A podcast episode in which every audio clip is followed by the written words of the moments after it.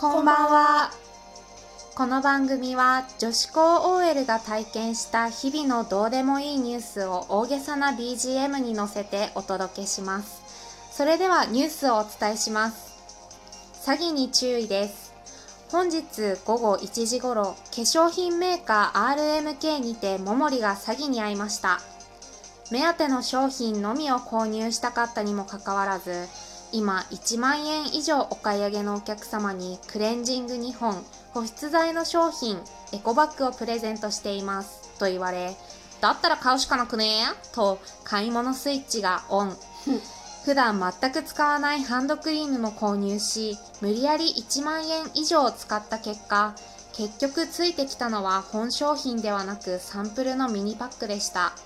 この被害に対し桃李はサンプルならサンプルと言ってほしい。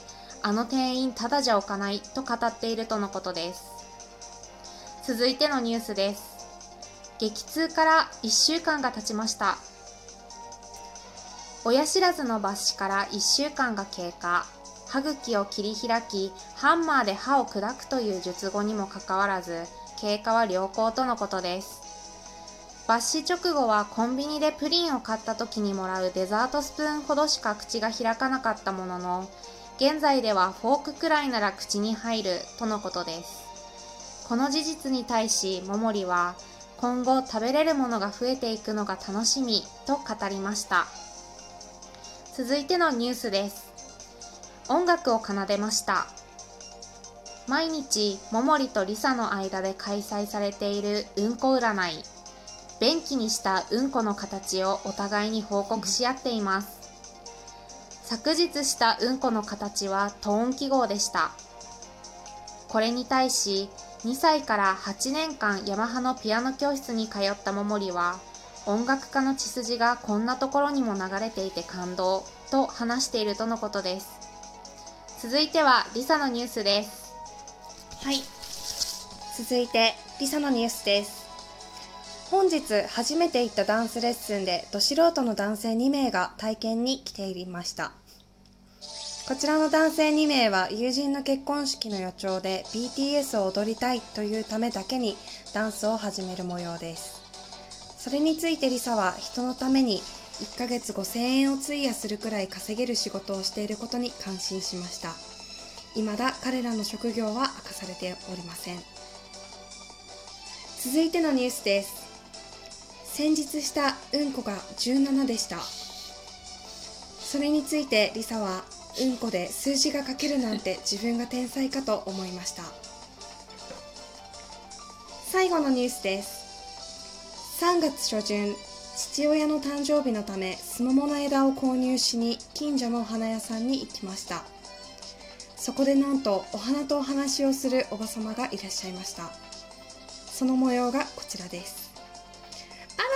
あら、見てかわいこのお花。こんにちは。それについて私は、老後、話し相手が花だけにならないようちゃんとしようと決意しました。続いてはエンタメのコーナーです。はい。エンタメのニュースをお伝えします。明美が執念の復活を遂げました。ベランダによく来る野良猫の明美。2020年にはほぼ毎日目撃されていたにもかかわらず、2021年に入り全く姿を見なくなりました。寒さゆえの不法かと諦めていた矢先、先日明美がひょっこり姿を現しました。ベランダの定位置にて日向ぼっこを楽しんでおり、ベランダ警備隊としての復活を遂げました。なお、明美の不在時には、三毛猫の三毛美、キジトラのトラミが姿を現し、世代交代の風潮が見られましたが、次世代にバトンを譲ることはなく、執念の復活となりました。それでは最後は明日の占いコーナーです。はい。明日のラッキーパーソンは？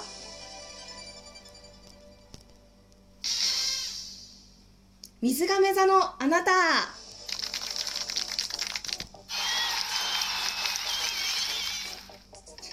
明日のうんこで「幸」という文字が出るでしょう。とても幸せになってください。それでは番宣のコーナーです。